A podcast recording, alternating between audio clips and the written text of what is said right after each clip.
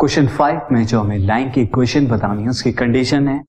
intersecting the X axis at a distance of three unit to the left of the origin with slope minus two line pass होती है, ऐसे point पर जो origin से three unit left पर है। तो वो पॉइंट क्या होगा एंड स्लोप यहाँ पर लाइन का क्या है? माइनस टू तो फ़र्स्ट ऑफ़ ऑल मैं आपको बता दूँ पॉइंट क्या होगा।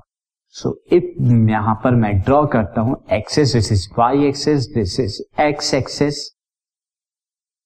ये ओरिजिन हो गया हमारा अब इसे थ्री यूनिट यानी one two three unit left पर जो पॉइंट होगा, वो होगा minus three and this point के कोऑर्डिनेट्स क्या हो जाएँगे? Minus three comma zero since X axis पे वाई की वैल्यू ज़ीरो होती. अब यहाँ से जो लाइन पास हो रही है से this is a line this line का यहाँ पर स्लोप कितना है? माइनस टू तो मैं यहाँ पर लिख देता हूँ now point to the left of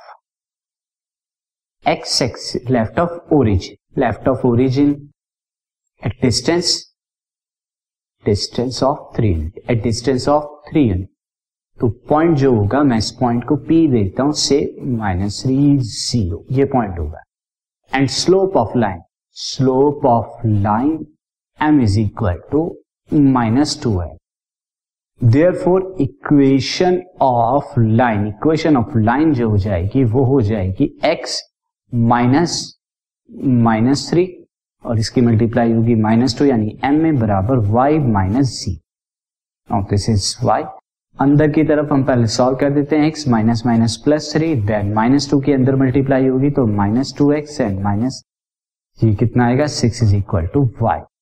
now the equation will be two X को राइट हैंड साइड पे लेके जाएँगे देन माइनस सिक्स को राइट हैंड साइड पे लेके जाएँगे तो this will be the final equation